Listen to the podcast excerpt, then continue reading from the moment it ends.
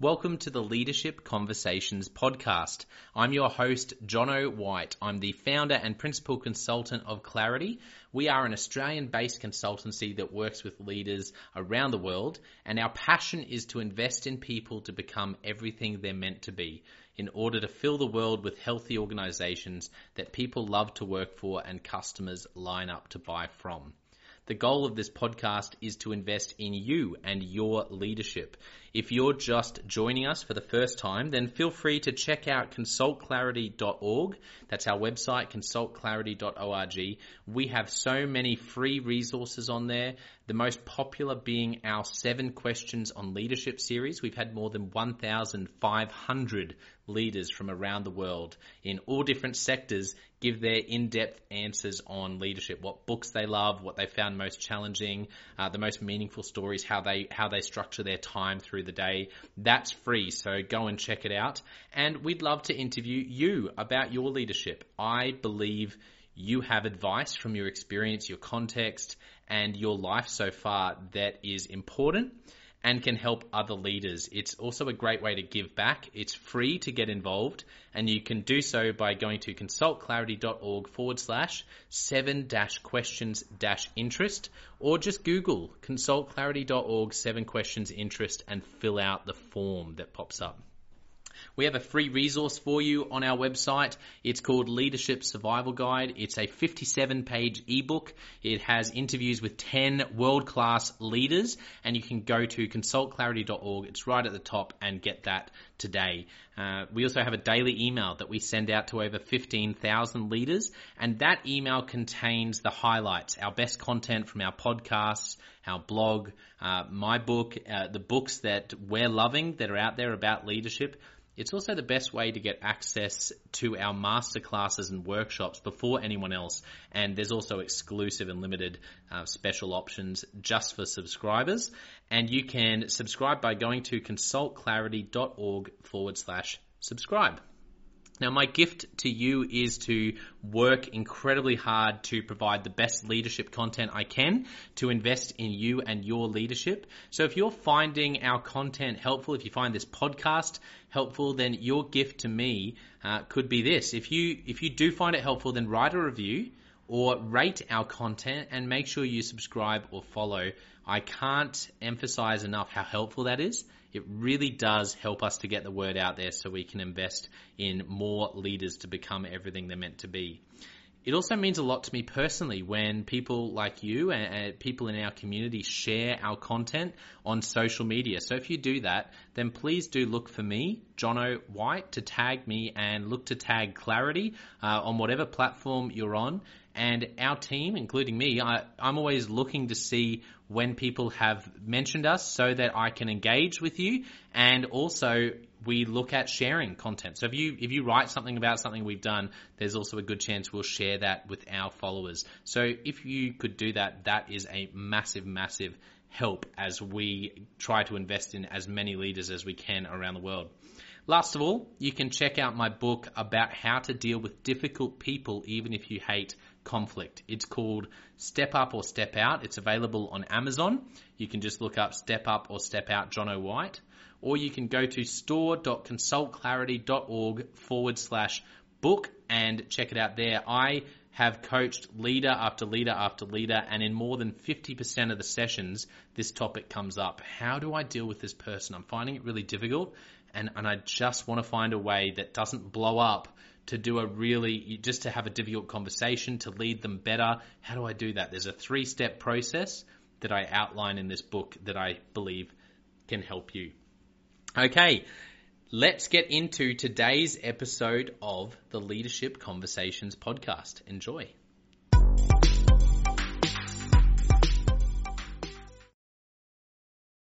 Welcome to another episode of the Leadership Conversations podcast. Today's guest is Steve Faktor. Steve is the CEO of IdeaFaktory Innovation Incubator. He is the host of the McFuture podcast and former executive at American Express, Citi, and MasterCard.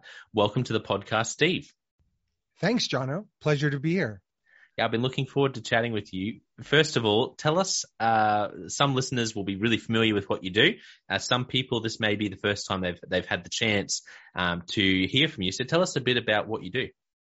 Sure. Uh, so the innovation part of the business is really just um, developing products and services for companies, uh, particularly in financial services, retail, uh, consumer goods, and technology, uh, but uh, specifically more B2B service type technology. And um, the process that we use is something I developed over the years working in corporate called the four C's of innovation, uh, which is context, creativity, capabilities, and culture. And somewhere along the way, I, you know, especially uh, during the pandemic and recently because of the Ukraine crisis, I've been doing a lot more futurism work, which sounds fancy and like it involves a crystal ball or something, uh, but it's really just scenario planning and helping companies figure out what uh, the future might look like, and uh, that way it allows them to invest because otherwise, you know, if, if you have no clue and plant no stake in the ground of what that looks like, then how do you make a, an investment decision that's anywhere beyond a year in, into the future? And that's a lot of what I used to do, or at least a, a big part of what we used to do in that first C, which is context. Uh, so now it's just become kind of its own practice. And of course, uh, I'm an author, speaker, podcaster, uh, doing a lot of the, uh, the, the typical stuff you'd expect for someone who uh, who writes a lot and has way too many ideas and needs a place to put them. yeah, I resonate with that as well. Uh, that's why, uh, you know, people will know it. Uh, who listen to the podcast I always finish by mentioning the two other podcasts I have where it's just me giving um, sort of leadership content. So uh, similarly, um, I don't know. Have you come across Patrick Lencioni's Working Genius assessment? It's only come out in the past eighteen months or so. Has have you ever come across that yet? I'm not sure. It sounds like something I may have seen scrolling through tweets, but not yes. necessarily focused in on. So, what, what is it? Yeah, so it's it's a new assessment. It's about how we get work done, and um, it was really interesting for me because I, I love using assessments working with teams. Um, but often they're you know they're they're a bit too deep to really feel like people can grab a handle quickly whereas this one is is really accessible. And it breaks it, it breaks down basically the idea is we all have a genius or we all have two geniuses in how we work and there's six of them. Two that are our geniuses two that are our uh, uh, I can't remember the exact terminology but they're we're okay and two that are frustrations like the imagine a coffee cup with a hole in it and trying to fill it up with coffee that level of frustration like that's that's what it's like mm. to, to and, and anyway i mentioned that because that was one of the first times where i ever really i always knew i loved ideas um, but the top if you go sort of the getting work done in a working genius goes from questioning things right at the top high level, which is called wonder. So like even wondering and saying, why is it like that? All the way then to invention and then all the way down to tenacity and actually bringing a project to completion and really, really hitting the finish line.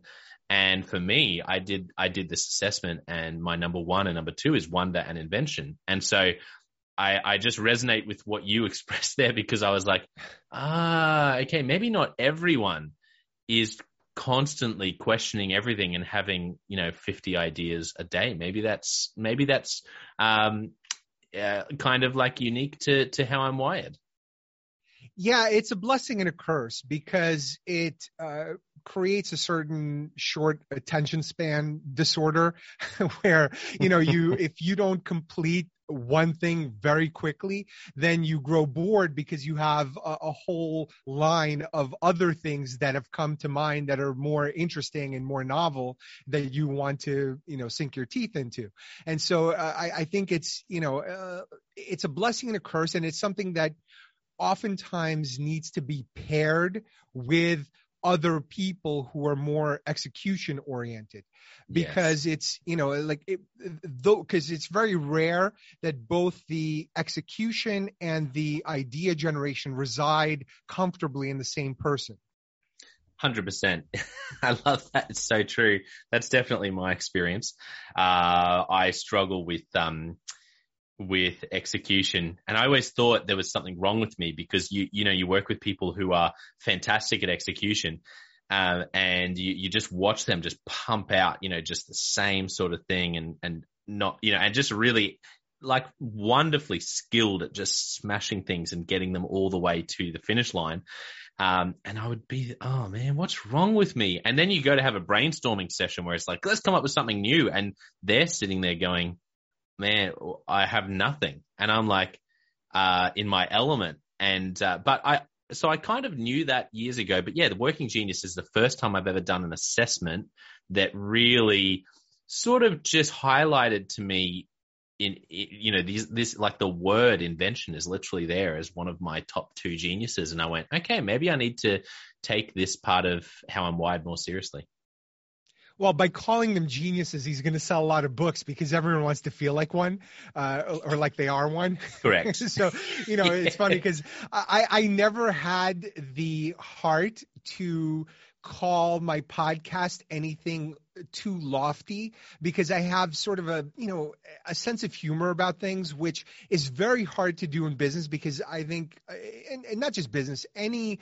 profession, you know, whether it's activism or, or politics or whatever, there's a, seriousness and a self seriousness that comes along with it because people who are pursuing that are oftentimes are the ones who are successful are making sacrifices along the way. And they need to justify and validate those sacrifices. And if you find the humor in any of that, that's a, a gut punch to someone who maybe spent a weekend making a deal in China instead of with their family or watching their, you know, their kids by the pool. Mm. Yeah. Yeah, absolutely. No, no, I agree. Well, um, I took us down a little tangent there, and uh, right. which is which is which is kind of uh, an example of what we're talking about, because working genius popped into my mind.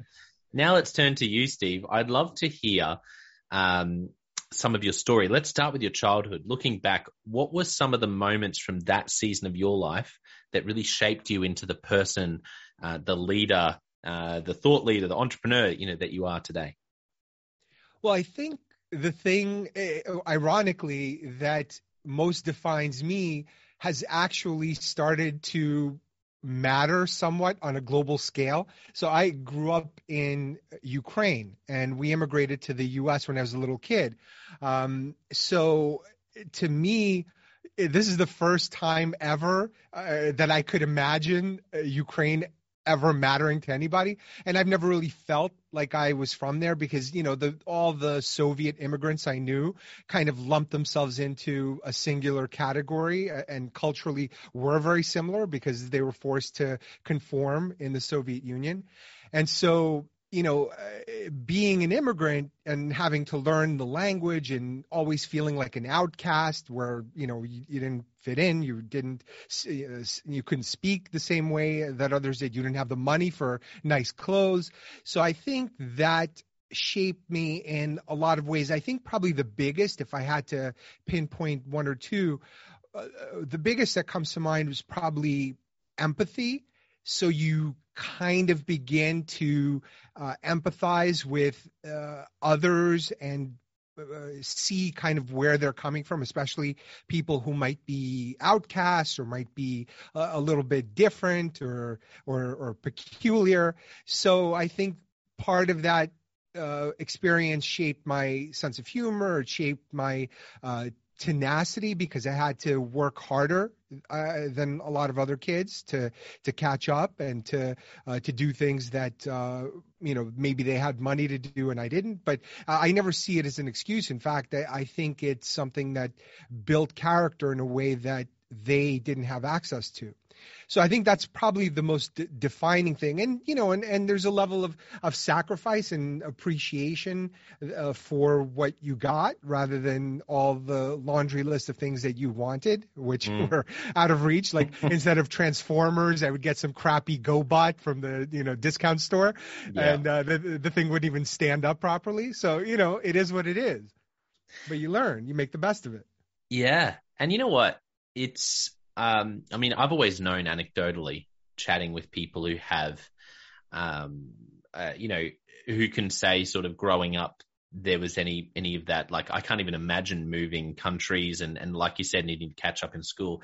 But I've been shocked in the podcast. This is uh, this comes up again and again and again. Anyone who had that that like any of the elements you mentioned about your childhood, Steve, anyone who had that, they always point back to those experiences and connect them to the way they think and how they lead.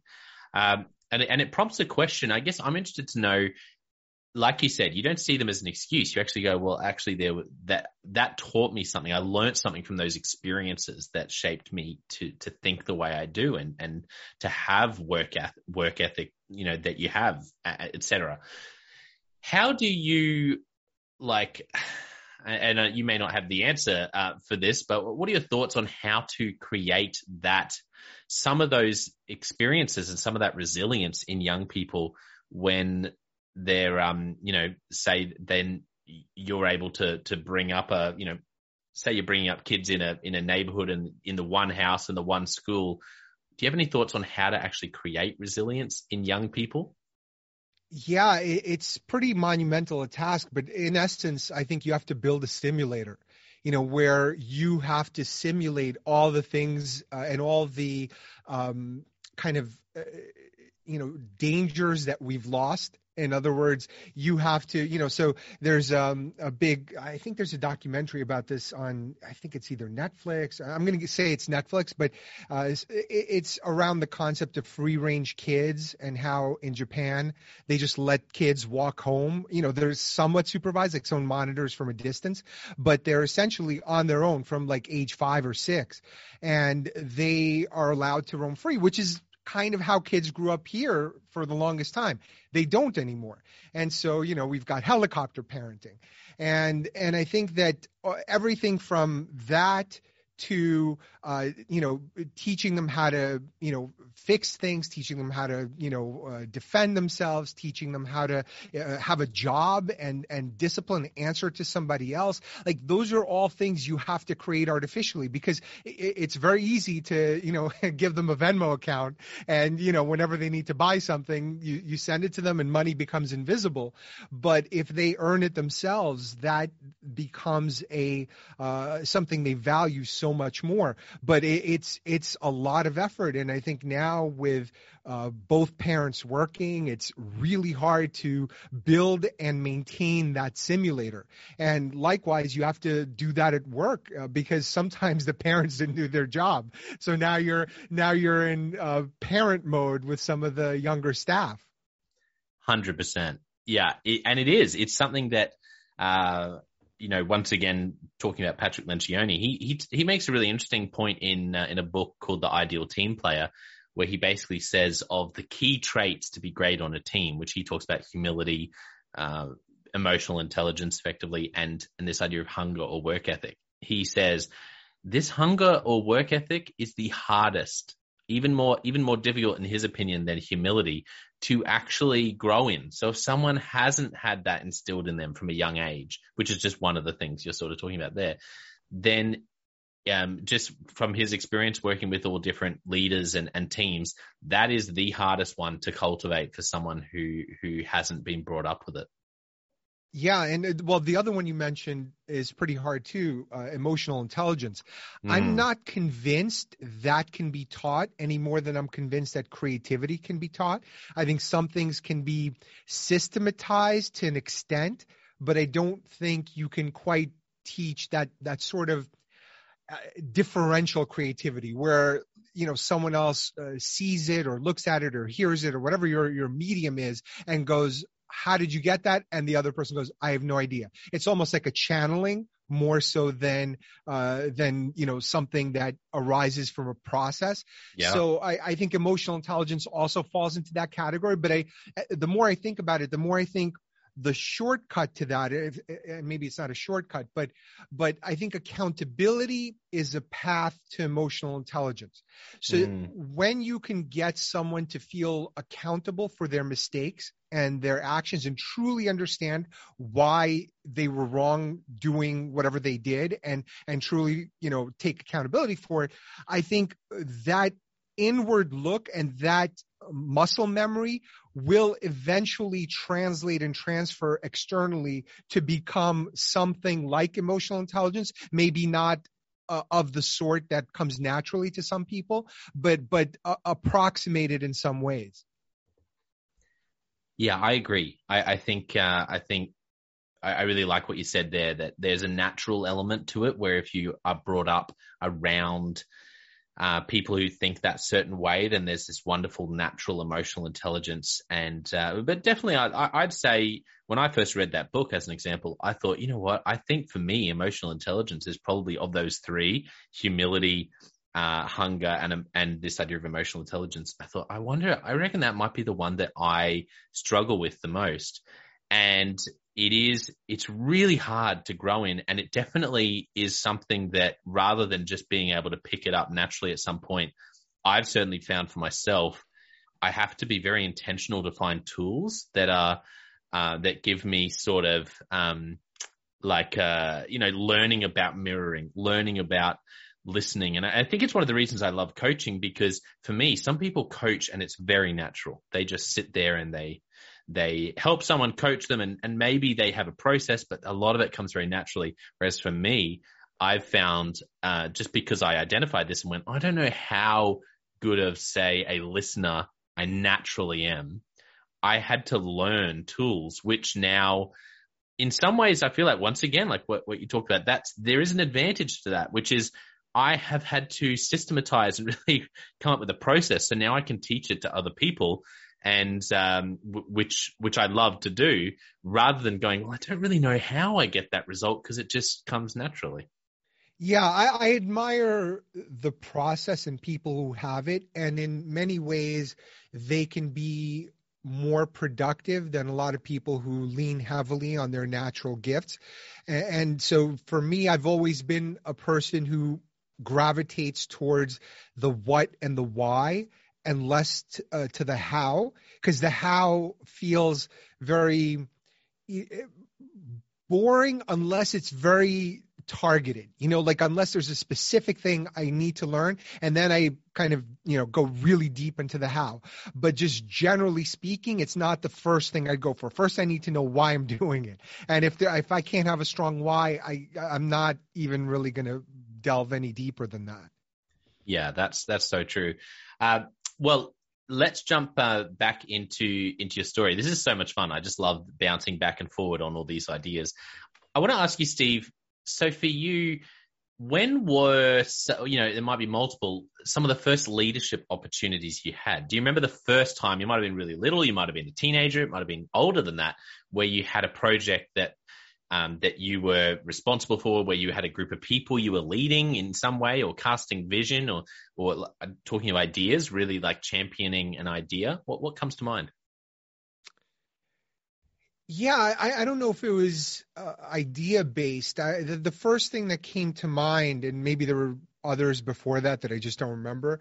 But um, you know, obviously in school there are a bunch of things, but I, I, don't know if if those stuck with me. I think it's only once people started paying me that I, you know, kind of uh, had uh, a very sort of uh, pragmatic measure of of doing something for others or with others that they're counting on me for. So I, I guess I kind of break it down into stages, and I think the first thing that came to mind is when I was, I guess it was from my senior year in high school through college. I was a salesperson at uh, Radio Shack and Tandy Computer Center, so I kept working my way up from the, some of the smaller stores all the way up to the big one at the shopping mall in Brooklyn, and uh, and I think uh, you know I in terms of dollar per hour I was the top salesman or among the top two or three, and so to me, that is a form of leadership where you're displaying personal excellence.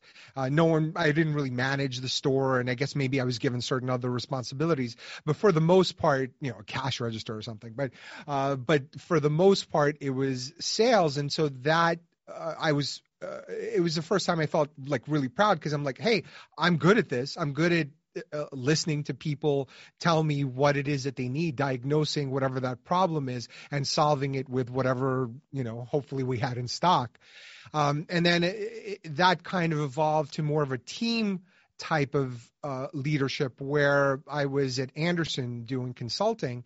And there you kind of learn to work as part of a team and there's that team dynamic and working with clients. So I think that that you know, in terms of presenting yourself to others and representing the company and putting a, a, work product together from a bunch of other people that a lot of senior people would be looking at. So I think that was formative in that way. And then when I moved to MasterCard, I started managing people and then uh, certainly Citi and, and American Express. Uh, you know, I, I, I, that's a different leap where you're managing up, where you're managing uh, senior executives, you know, and their expectations and, and kind of learning how to navigate what they want and also in some ways creating your own path and your own um, uh, you know doing what you want to do obviously within the context of the organization. But but if you're good at managing their expectations and de- demonstrating what you're good at then you can carve more of your own path and people start creating jobs for you which is what happened at amex uh, for me at some point. You know so i, I went from managing the uh, chairman's innovation fund to working for the vice chairman of the company who essentially created a role for me because he saw that i was good at doing that other thing. So it um you know, so I, I think there there are different aspects to it, and now certainly as an entrepreneur, it's it's it's self management and managing others, and and so uh, and managing them in a way that it's your organization. So so I think it's it's different phases. Um, and each one added something to my repertoire and and kind of you know I don't know if it's a complete puzzle maybe there's an a, a level that's missing here but certainly I see mm. them as incremental yeah, it's. I, I, love how you unpacked the different stages and the incremental uh, differences. One one thing that I've been chatting a lot with leaders about, and once again, it's it surprised me because uh, sometimes running my own business, and, and, I've mentioned this on the podcast before. It's funny being a consultant um, because I'm working with leaders who have large organizations and and executive teams all the time, and yet my day to day leadership is now like you said, it's it's actually entrepreneurial because at the moment, even though I have a vision to really have um, a much larger team down the track, it's it, a lot of it is actually like it's a small business and, and being an entrepreneur.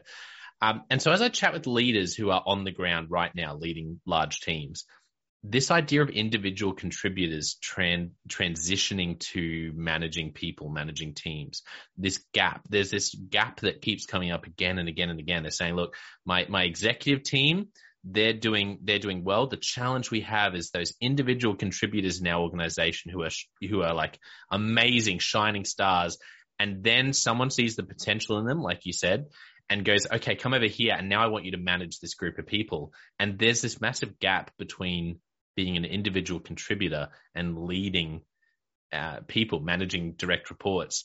What you know, what what was your experience making that transition? What did you find most challenging about that? What what what was different between really just being Steve smashing out um, KPIs in what you were doing versus having people who were reporting to you? I'll be honest with you. That I, I hated that process and that transition because, and and I think most people do, and that's why the cookie cutter path in corporations is a failing one uh, there, uh, you know, corporations are built for, um, how would I put this? They're they're machines. They're built for running machine and the people in them, you know, have to fulfill certain functions that are typically matrixed within the organization. So you have sort of vertical responsibilities and you have sort of horizontal tasks and responsibilities.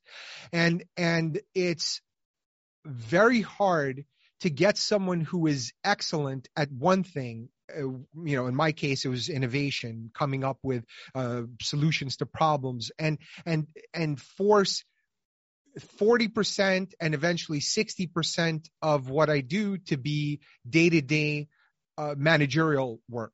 Because you then both me, uh, the organization and I are suboptimizing because they're getting less of what I'm great at and more of what I'm good at, you know, maybe pretty good, but not differentially better than others.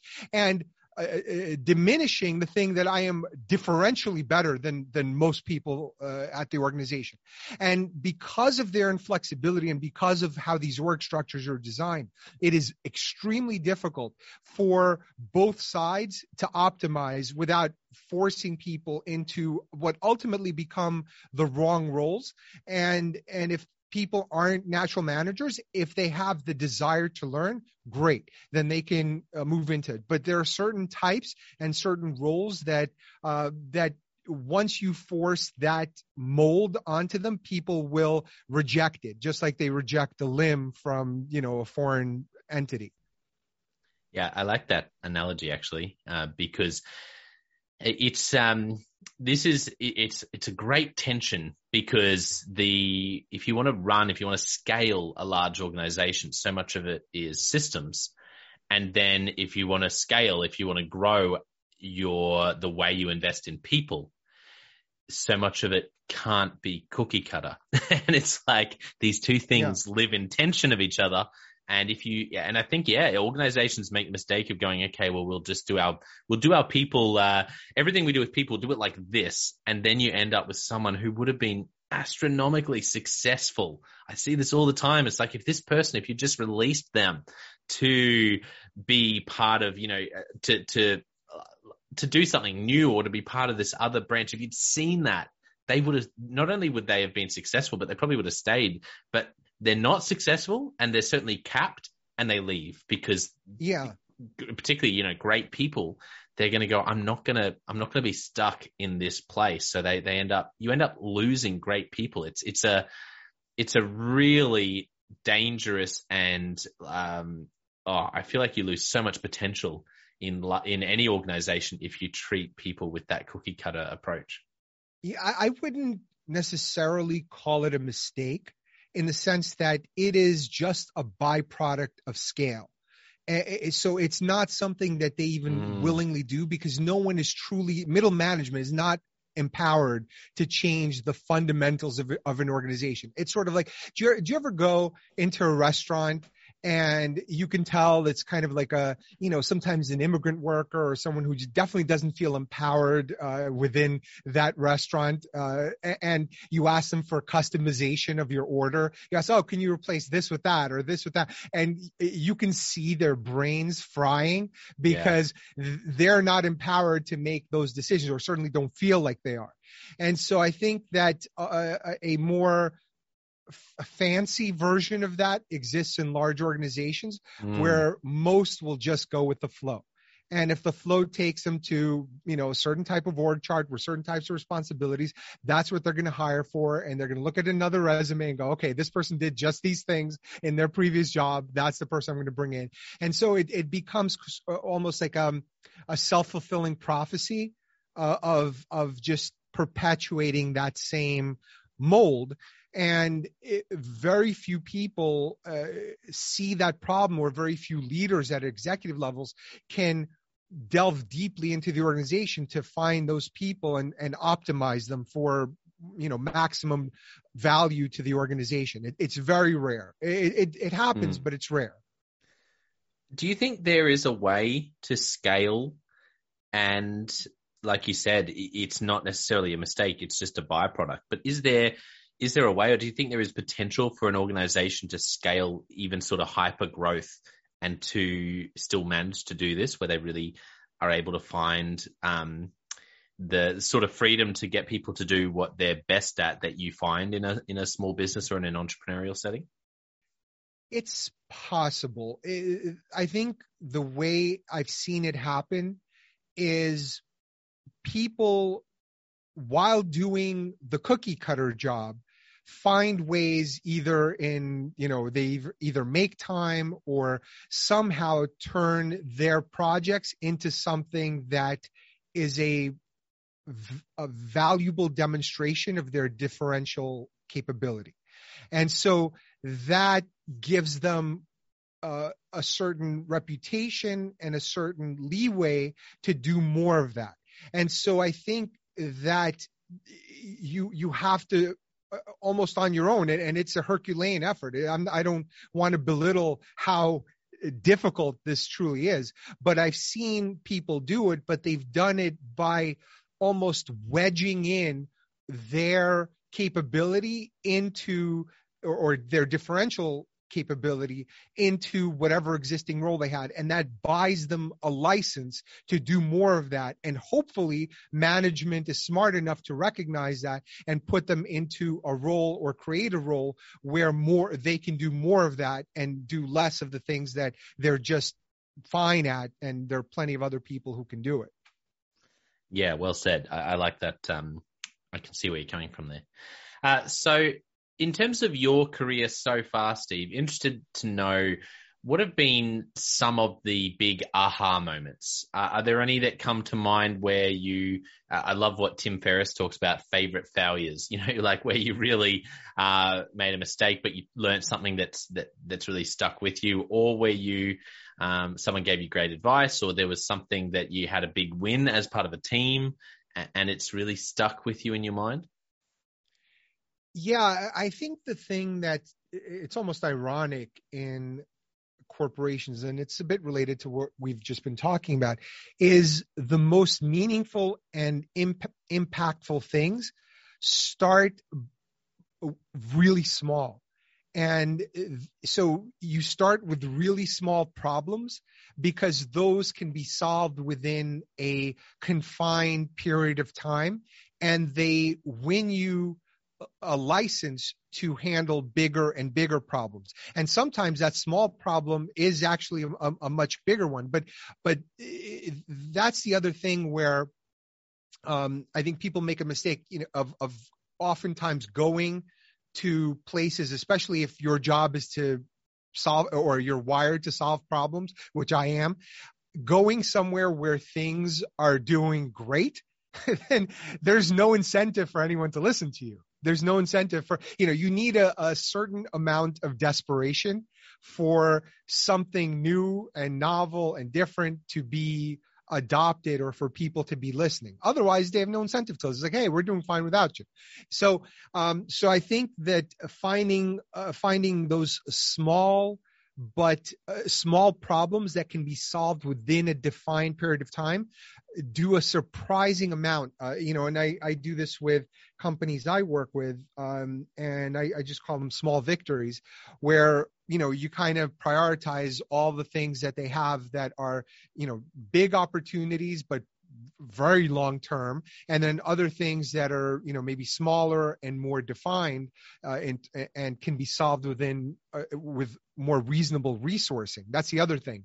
Where in a large organization, you're always fighting for resources, whether it's uh, development time in the tech department or people and staffing or dollars, whatever it may be.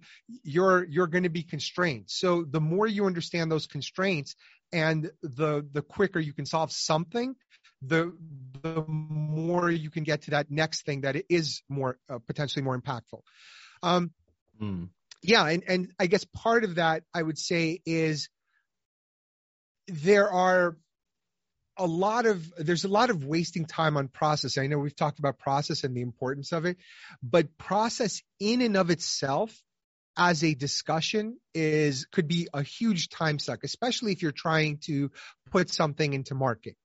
And in that case, my suggestion, and this has been earned from a lot of uh, hard fought lessons and mistakes, is that you really need to uh, build the process in parallel to doing the thing, whatever it that thing is. So, uh, because otherwise you can get mired in you know, like, oh, this person should do that, or no, no, that person should do the other thing, and it, and then you're you're in hell. You're in you're in PowerPoint hell. So uh, to avoid that, I would say build it and do the process as almost in parallel and as a lesson learned. Even if it's imperfect, you'll figure out ways to perfect it after the fact. Yeah, I, I love that. Do it in parallel. Um, it's such it's such great advice. Um, let's jump into Leadership Express. I've got a few questions I'd love to ask you, and I'm really interested in your answers. Are you ready? Yeah, let's do it. Okay, the first one is what's a book that you've gifted to other people or you've recommended it a lot to other people? Uh, besides mine, Yeah. I would say I would say that um, uh, the cult of we. Uh, so I, I'm fascinated, uh, and I've done a few podcast episodes on this, on emerging belief systems and to the deg- and the degree to which they drive our behavior. So while overall religiosity has been decreasing, our we're channeling that into other things that are very religion like like bitcoin like yoga like meditation like um, you know uh, veganism like activism like politics so there there are things that are essentially serving uh, a similar purpose and they are uh, but essentially are are b- belief systems of, of their own. And so, cult of we, which is about WeWork, and it's really the story of uh, the cult of personality of the CEO Adam Neumann. And I am fascinated by it because I think that cult of personality aspect is really not only powerful but it's it exists in so many manifestations and by the time i was done with the book i was like you know what he deserves his money. He deserves the billions he he effectively stole because eh, you would have to be insane to believe some of the nonsense. I mean, he basically positioned the real estate repackager as a tech company and got tech valuations from really smart investors. So it's not like he bilked a bunch of, you know, poor saps who didn't have a pot to piss in. He bilked professional investors. And by the time I was done, I was like, you know what? Take your money. You did it. You deserved it. Go, go run and be free. Enjoy. And build your, your island mansions. yeah, it's uh, it's hilarious. Um, it's I, I only recently watched the documentary on WeWork, and and I similarly found it, um, yeah, just fascinating to see the the the journey and yeah, particularly the the ability to communicate some of the things that, that he did. So I, I agree with where you're coming from. um, so uh, next question. I, I love that. Uh, oh, well, actually, sorry. Just tell us about your book because I do want people to know. I, I always think it's a valid answer to include your own book because anyone who's written a book, it's it's usually because you're incredibly passionate about something. It's a big process to go through. So of course that's going to be the main book you're going to be giving away. So tell us about I, your book. I, I'll be honest. I, I, don't make much money from it anymore because it's it's now how many years old? It's like ten years old. So I'm okay if people uh, download it for free off my website. but uh, it's called Econovation. But what's what's funny is a lot of the stuff that's in there. Uh, it, it's it's um uh, it, it, was really prescient in a lot of ways. And on uh, my website, I think it's on IdeaFaktory, uh, I've been tracking my predictions from that book and how they're performing, and I've been grading them. So I probably have about I don't know. It, it, they're not all from the book. Some of them are from Forbes articles I've written or other things I've written. And uh, I think I have like 54, 55 predictions in there and I track progress. Uh, you know, some are, uh, some are doing, you know, some came true, others are, you know, progressing, others are dead, you know, so I, I've been as honest as I can be in tracking them, but I think I'm a little bit behind in, in updating it. But uh, generally speaking, it's um it, it's really interesting to look back. I think there's a lot of really valuable stuff in there, and it's uh it, it's really about uh, the marriage of uh, macroeconomics and innovation, and where our macroeconomic path is leading us and where the innovation opportunities will be. And so I uh, successfully identified quite a few of the ones like remote healthcare, which no one was talking about in, you know, 20, I wrote it, I guess, uh, early 2011 or maybe, yeah, I think early 2011. Wow. So yeah, it's it's uh, it's really interesting, and and certainly when the pandemic hit, you know, some of those predictions were you know were especially uh, prescient, and so I I didn't feel like I needed to update it. I think just looking at the trend, people were like, oh, I get it, you know, it, it made sense. Absolutely. Uh, last question for you, Steve. This has been so much fun. What is um, if you could only give one piece of leadership advice to a young leader? what would you say?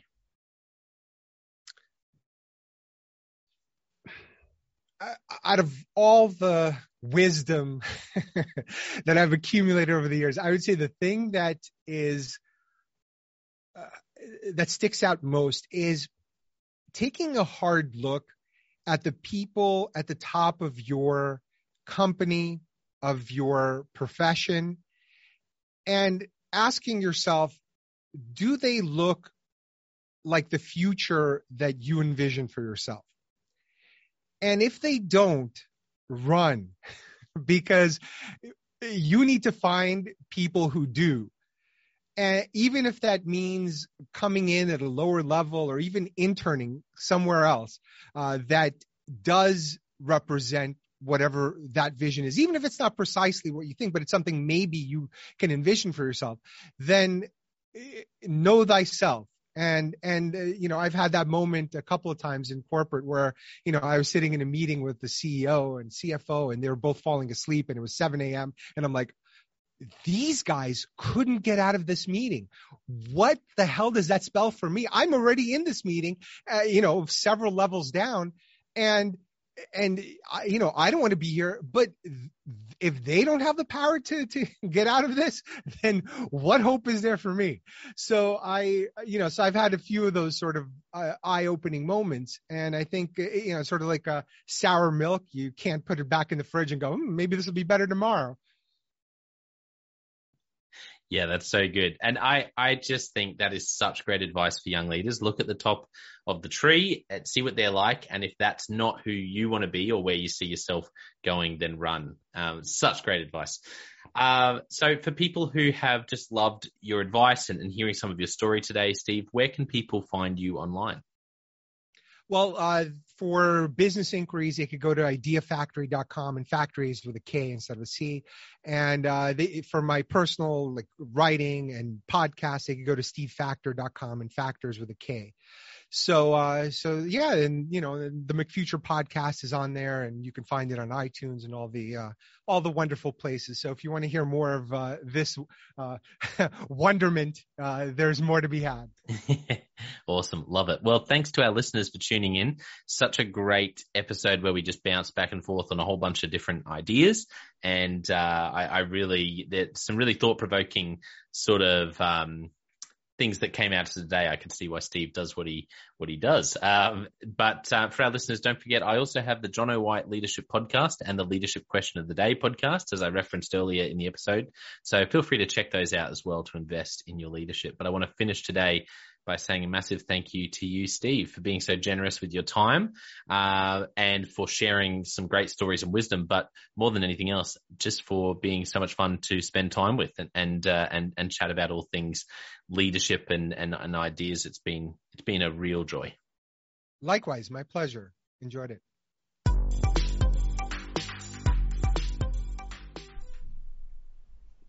Well, I hope you enjoyed that episode of the Leadership Conversations podcast as much as I did. If you're joining us for the first time, don't forget to check out consultclarity.org. That's our website, consultclarity.org. We have so many free resources on there, including our seven questions on leadership series. We've had more than 1,500 leaders from all over the world in all different roles, in different industries, answer these seven questions on leadership and leaders give these in-depth answers around how they spend their time, uh, a book that's been significant for them. It's just a gold mine. It's completely free to access. So go to consultclarity.org and look for that. We'd also love to interview you about your leadership. I believe your experience, your life, your context means that you have advice on leadership that other leaders can learn from yes, you. If you're going, not me, well, no, I really believe you would have something to add. So if you're looking for a way to give back, it's completely free to get involved. And we would love to interview you through the seven questions on leadership. You just go to consultclarity.org forward slash seven dash questions dash interest or Google consultclarity.org seven questions interest and fill out the form and get involved. We have a free resource on our website called the Leadership Survival Guide. It's a 57 page ebook, 10 world class leaders giving their thoughts on leadership, and that's completely free. It's available on our homepage, consultclarity.org, right at the top. So make sure you go and get that and download it today.